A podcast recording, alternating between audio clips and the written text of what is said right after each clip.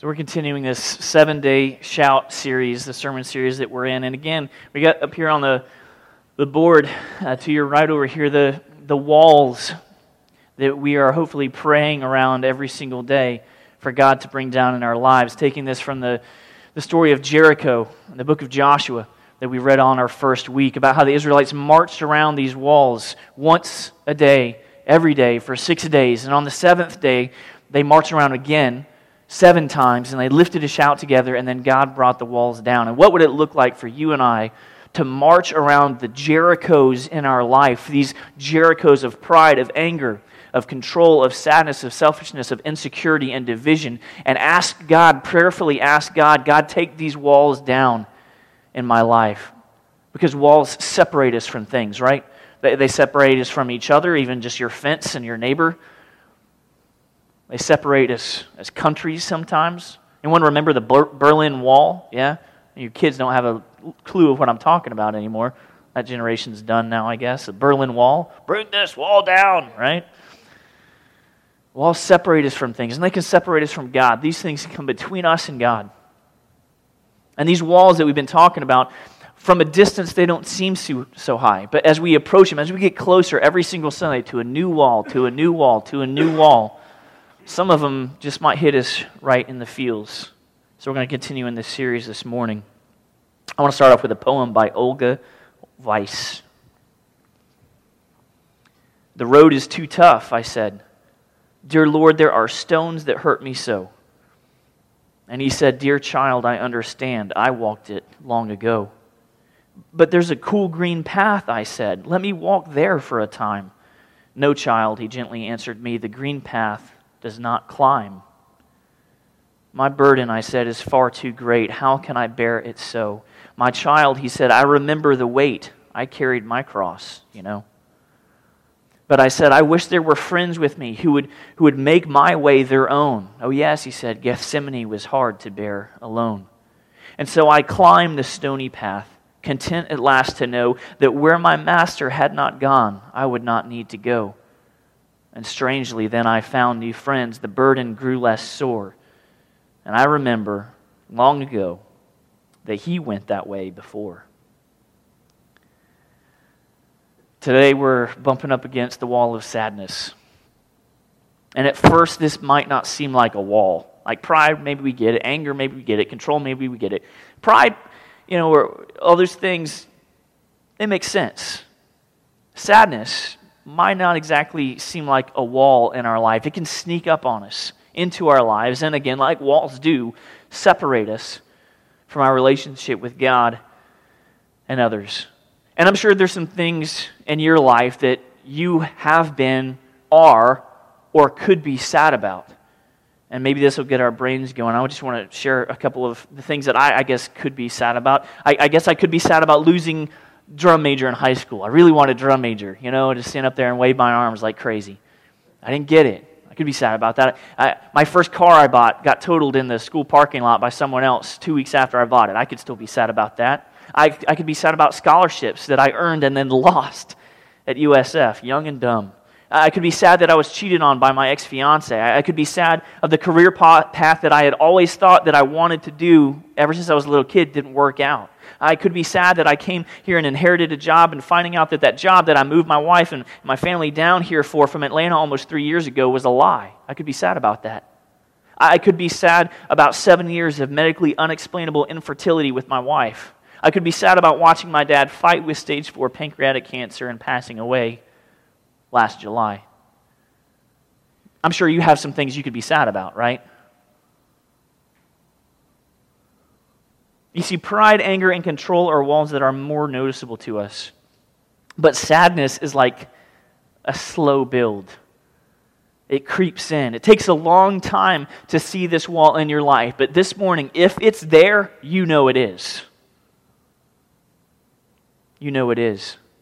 And to be clear here, I'm not talking about that event that made or makes you sad. I'm not talking about that one event that made you sad. I'm talking about the extension of that sadness, the extension of that event into your everyday life, to permeate every decision you make because of that event, whatever that was that made you sad.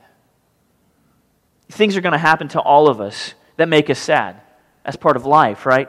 But how we deal with that determines whether that becomes sadness or something else.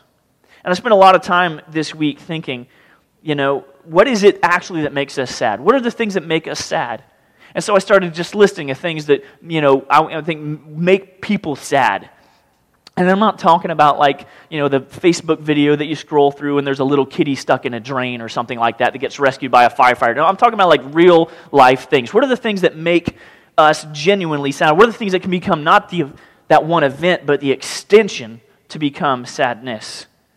So I started listing these things. And loss of a loved one can make people sad, right? Loss of a job can make people sad. Loss of purity for, for women who are, who are raped or sex trafficked. That's that's a big thing. They can be sad about that. Loss of a disagreement. Guys, you know what I'm talking about. We lose all of them, technically, right? Loss of sanity, Alzheimer's, and all of those things that can pile up. Well, you know, loss of health. What about that? You know, when we get older and we age or something happens to us in an accident, loss of stability, loss of normalcy, loss of, loss of, loss of. And, and I actually realized that it's loss. We are sad when we lose something, right? See, when it rains and you want to go play football outside, you're not necessarily sad it's raining. You're sad that you lost the opportunity to play football outside with your friends. It's about to be 4th of July, and last 4th of July, we were up trying to watch some fireworks up at the Cape. And if you remember, last July, it was raining. And we couldn't watch any fireworks that day. They shot them off like an hour later as we were driving home. We're like, oh, right? We, we weren't sad that it was raining. We were sad that we couldn't watch fireworks on our schedule. We lost that opportunity. Inversely, this is what makes birthdays and Christmas so fun, right? Because we don't lose anything, we gain things, right? So, when does just being sad become a wall of sadness in our lives? When does that event become an extension into our lives? Sadness has become a wall in your life when you still operate in the mindset of that past event. That's when sadness is a wall in your life. Sadness is a wall in your life when you still operate in the mindset you think, you plan, you choose, you make decisions based on that past event. Whatever it is or however long ago it was, it doesn't matter. It's like you have a loss of a loved one and, you, you can't touch their things in the house because that's where they left it. And it's been months or it's been years. You've got a wall of sadness in your life. Maybe you lost a job or a career or you're retired and you can't now seem to find your identity or your purpose or just a drive, and you're sad about losing that. You got a wall of sadness in your life. Maybe you've lost health from an accident, and you, you spend your time just wishing you could do that thing you used to do, whether it's fishing or, or biking or running or remembering. Maybe you didn't get that promotion, so now you just quit trying. And the problem is that was a promotion from three jobs ago, and now you're still thinking about it. Maybe it's when you don't even want to get out of bed to face the day because of fill in the blank. You guys been there before? A couple of nods. Yeah, yeah. Oh, yeah. Here's another one to remember, though. Despite the fact that sadness has become a wall in your life, when you still operate in the mindset of a past event, Remember this every miracle in the Bible started out as a problem. Every miracle in the Bible started out as a problem. Someone was blind, that was a problem. They couldn't see. Jesus healed them. Israelites crossing the Red Sea. What are we going to do? We just tried to escape the bondage of the Egyptians. Now we're up against this river. What are we going to do? They could be sad about that, right? What about the, the wedding? They, they were to celebrate. They ran out of wine. What did Jesus do, right? What about this guy named Lazarus, we're going to talk about a little bit later, who had died? And his family, Martha and Mary, so distressed. What about Jericho that we've been talking about? That's too fortified. We can't attack that. They could have been sad, right? They could have all been sad. But when we flip through the pages of the Word, they all trusted God. At least the ones we like to read about. So the question is what is God wanting to do in your life, but you're too focused on the problem and the sadness to see it? See, sadness is like a cloud that just comes in front of us and just distorts our vision so we can't see right. Not the event, the extension of that event when it permeates our life. And I believe this morning that, like actually every morning and every day, that God is trying to demonstrate His love to us and through us. But the enemy will use a sad event in your life to, to lure you, to lure you and me into dwelling on that rather than dwelling on the Lord. It's going to lure us into, into thinking about that rather than thinking about others. It's going to lure us into to focus on that instead of focusing on our relationship with Jesus. That's what sadness does. Not the thing that made you sad, the ness. We get the ness part of this this morning. It's not the, the one thing, however big or small that one thing was. Tragic event, those are things we lose something. This is the extension of that into our lives. So I wanted us to get the ness part. So I'm like, well, how can we get the ness part? Well, I think of Ness and I'm like, Loch Ness, right? And so that's where my weird brain goes, Loch Ness. And it's like this little monster that, like, you can't always see. And like, people, is it real? Like, is this sadness really in my life? Well, I don't know. There's these scratchy black and white pictures of it. Maybe. Maybe someone told me that that one time, but I didn't really believe them. Like, no, I don't have a problem with sadness in my life. That's not real. That's a fake image. Put that thing away. We end up with little Loch Ness monsters of sadness swimming around in our insides. Sounds weird, right? I don't know how else to explain it because it's true. Psalm chapter 30, verse 5.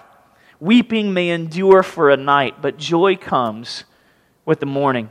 And those of us with the wall of sadness in our lives, you know what? We need to wake up to a new morning today, not because of sunshine or roses or unicorns or rainbows, but because of a promise. Here's the promise. We've already been in the book of Joshua. But Joshua chapter 1, verses 5, this is after Moses has died and, and the Israelites and Joshua's just stepping in, like, what is going to happen?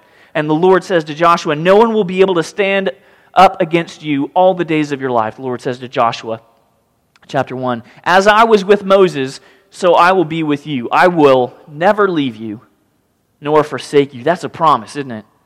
What about this? Psalm chapter 37, verse 28 For the Lord loves the just and will not forsake his faithful ones. They will be protected forever. That's a good promise, isn't it? Same promise. We're going to talk about what that promise means for us later.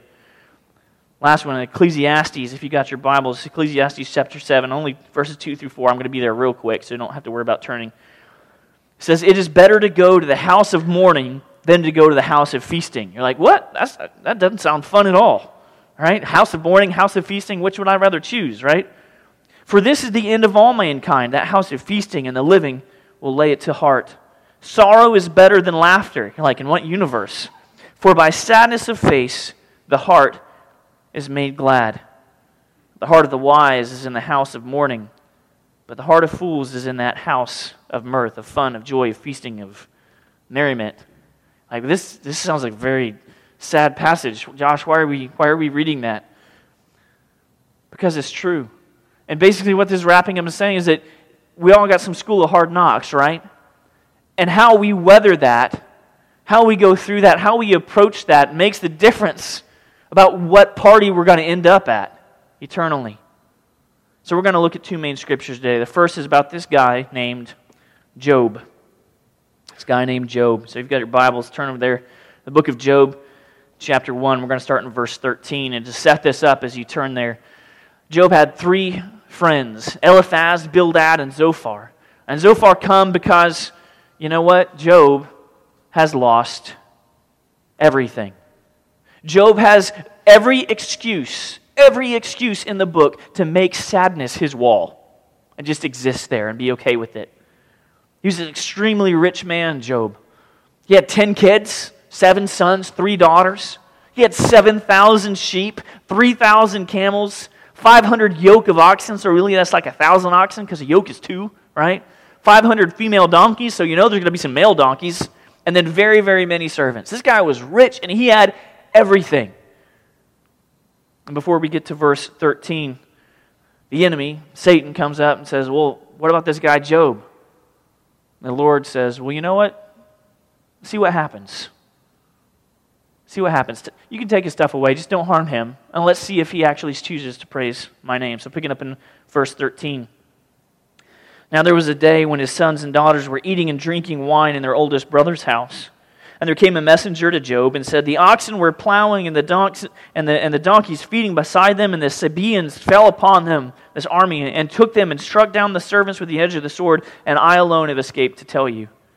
While he was speaking, another guy came in and said, The fire of God fell from heaven and burned up the sheep. Whew and the servants and consumed them, and I alone have escaped to tell you. And while he was yet speaking, another came and said, The Chaldeans came and formed three groups and made a raid on the camels, and they, they took all your camels, and they struck down the servants with the edge of the sword, and I alone have escaped to tell you. And while he was yet speaking, there came another and said, Your sons and daughters now were eating and drinking wine in their oldest brother's house, and behold, a great wind came across the wilderness and struck the four corners of the house, and it fell upon the young people, and they are dead and I alone have escaped to tell you. So let's pause real quick. He's lost everything, right? In a matter of, of moments. He, he's, he found he's lost all of his wealth. He's lost land. He's lost all of his animals. He's lost all of his kids. And then Job arose and tore his robe and shaved his head and fell on the ground and cried, fell on the ground and boohooed, fell on the ground and never got up again, fell on the ground and, and what? What's that next word? Fell on the ground and worshiped. And he worshiped and he said, You know what? Naked I came from my mother's womb. I didn't have nothing. And naked I shall return. I can't take anything with me. The Lord gave and the Lord has taken away. Blessed be the name of the Lord. And in all this, Job did not sin or charge God with wrong. So Job's three friends again, they show up, and this other guy comes. His name is Elihu, and you can read this all through 42 chapters. And it's this great poetic thing where even you know the Fiddler on the Roof gets a lot of uh, the Broadway show gets a lot of its thing from the book of the Job, the book of the Job. And the Lord finishes off the book by giving Job twice of what he had before, and seven more sons and three more beautiful daughters. And he lived to see four generations of them. Though the event that made you sad, though the event can make you sad, your extension can still be worship. I'll say that again. Though, though the event can make you sad, something's going to make you sad. Try to build a wall up in your life. And you say, nah, wall, right? Your extension, what you display, what you do, your actions, your mindset, how you operate can still be worship. Let's turn, turn to the book of John real quick. John chapter 11. John chapter 11, verses 17 is where we're going to pick up.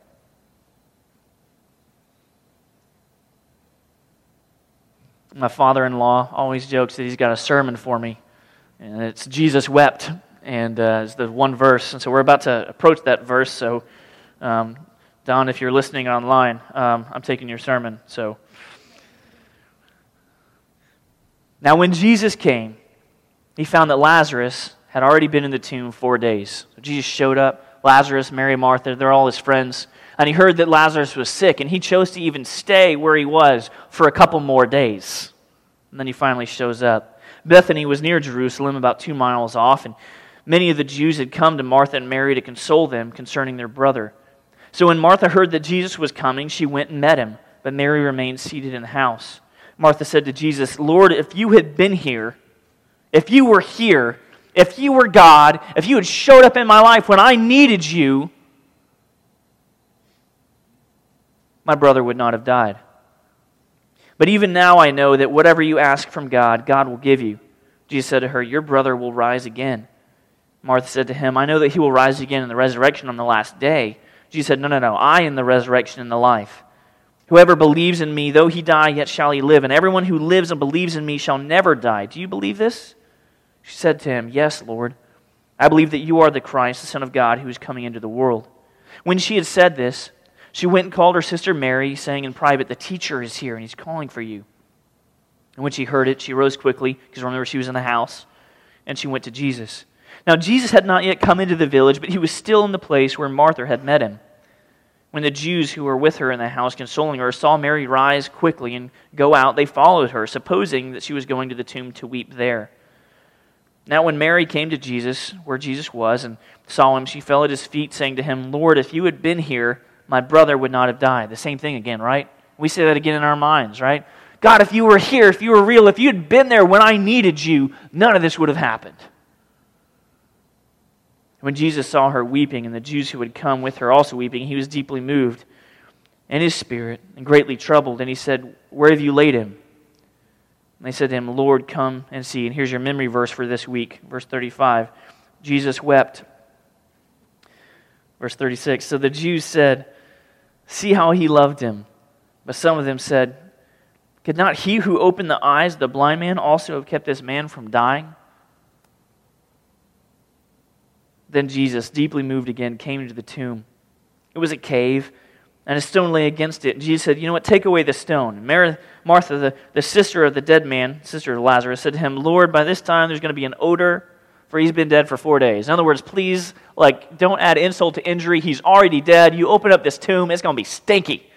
And everyone's going to know it, and then it's just going to be a mess. Jesus, please, please, please, please, just leave it alone. You weren't here when I wanted you to be here. Let me handle this. Please, Please don't do that. Jesus said to her, You know what? Did I not tell you that if you believed, you would also see the glory of God? So they took away the stone. And Jesus lifted up his eyes and said, Father, I thank you that you have heard me. I knew that you always hear me, but on this but I said this on account of the people standing around that they may believe that you sent me. And when he had said these things, he cried out with a loud voice, Lazarus, come out. The man who had died came out, his hands and feet still bound with the linen strips, and his face wrapped with a cloth. Jesus said to him, said to them, Unbind him and let him go. A picture like a mummy or something wrapped up, just like like trying to get, get me out of all this stuff, right? What happened? Why am I here? So why would Jesus, in this passage, why would Jesus, who knew Lazarus' fate and that he would rise again, why would Jesus be sad? Jesus wept. Verse 35, right? Why would Jesus cry? Even though he knew the outcome, even though he was the Son of God, even though he knew Lazarus was going to walk and live again, why would Jesus be sad? Because it's okay to be sad. It's okay to be sad. It's a problem and physically and spiritually unhealthy when that's all that happens. You never wake up, you never come out of the tomb. That is the extension of everything. When the sadness dwells in everything in your life. You know, imagine if Jesus had just sat down and only wept. So Jesus wept, and he sat down on a rock, and then he left Bethany and went back to Jerusalem. End of story. Lazarus would still be in that tomb, right? If Jesus had only cried and only been sad. But the extension was worship. And that's why we read about Jesus talking to the Father, right? I want them to see, so you believe this is going to happen. Faith and action. And those of us with the wall of sadness, you and I are Lazarus today, living in a tomb of darkness, dead in our relationships. And Jesus is doing what he always does. He's calling you and me, he's calling us out to life. Not sadness, not the tomb anymore, not death, not separation, not a wall. Come out from behind that wall. Move that stone out of the way because I've got life in store for you. The other side of the wall we've been talking about every single week is, you know, for, you know, for pride and for anger and for control. We've looked at different words that are the other side of that wall, right? God's perspective, the inside of the Jericho, if you will, of these walls that can come down. So, the other side of this wall, we might jump to thinking it's joy. Sadness, joy, right? Sadness, joy, right? It's not. The opposite perspective of what we're talking about today, this sadness, it's not joy, it's not happiness. It's this small five letter word called peace. Peace. Why? Because you can't be sad and have peace. They don't coexist. That event that made you sad, sure. But eventually, walking with God, you want peace in your life, right? You're not going to bounce back and go to joy. I've been, had a lot of conversations with my mom about since my dad, you know, passed away, and she's like, everyone wants me to be happy. Everyone wants me to be happy. Everyone wants me to be joyful. Why can't I? Well, you're not supposed to be. You just lost your husband of 45 years. But you can have peace. No one's going to expect you to, to bounce back from a, a sad event or tragic event in your life, however long ago, and immediately, yay, let's go to Disney. I'm happy again. Happiest place the, on earth. Yay. It's a small world. Out. So, I mean, no one's going to expect you to bounce right back, right back into joy. And it's, it's okay to not. But don't dwell in the world of the sad. Don't let the sad become the ness in your life. And God can take the wall of sadness down in your life. He can. When you accept that you were sad and stop trying to be happy, stop trying to force it. Instead, just pray to God to bring you peace. Philippians chapter 4, verse 7, and it says, And the peace of God, which surpasses all understanding. In other words, it doesn't make sense, this peace of God I'm talking about. This peace of God, the world doesn't get it. I'm writing it down, and I even can't understand it sometimes. This peace of God that surpasses all understanding will guard your hearts and minds in Christ Jesus. It's the sadness protector. And for you and me who are dealing with sadness this morning in some way, shape, or form, it's time to be at peace with the loss of that job it's time to be at peace with the loss of that opportunity, the loss of that health issue, the loss of that loved one, the loss of stability or normalcy in your life. Whatever that thing was that happened that made you sad, it probably should have. And just like Jesus at the tomb of Lazarus, it meant you cared if you were sad. But it's time for the sadness that has walled you off to others and to God to end this morning. Jesus is calling you and me out of a tomb, a Lazarus like tomb. And instead of dwelling on that core issue of what made you sad, that loss, right? Look, find, and pray for that hidden goodness called gain, like we gain things, right? You see, sadness closes your eyes to the opportunity for gain. The loss of a friend, but guess what? You maybe gained the knowledge of how important time is with your friends and family. Maybe you lost a leg, but you gained a new respect for your health and your body. I saw a guy in the gym this week he was doing the row machine. He was an amputee. That guy motivated me. Entire workout. I'm looking over there, at that dude, he's just for 40 minutes on this row machine. Missing a leg. He's got a metal bionic something going on. Loss of a job. Maybe you lost your job, but maybe you gained a stronger dependence on God, right? Maybe it's a loss of a dad, but maybe you've gained a new relationship with the Father. Sadness can be a wall for many of us. But the peace of God and nothing else can bring that wall down this morning.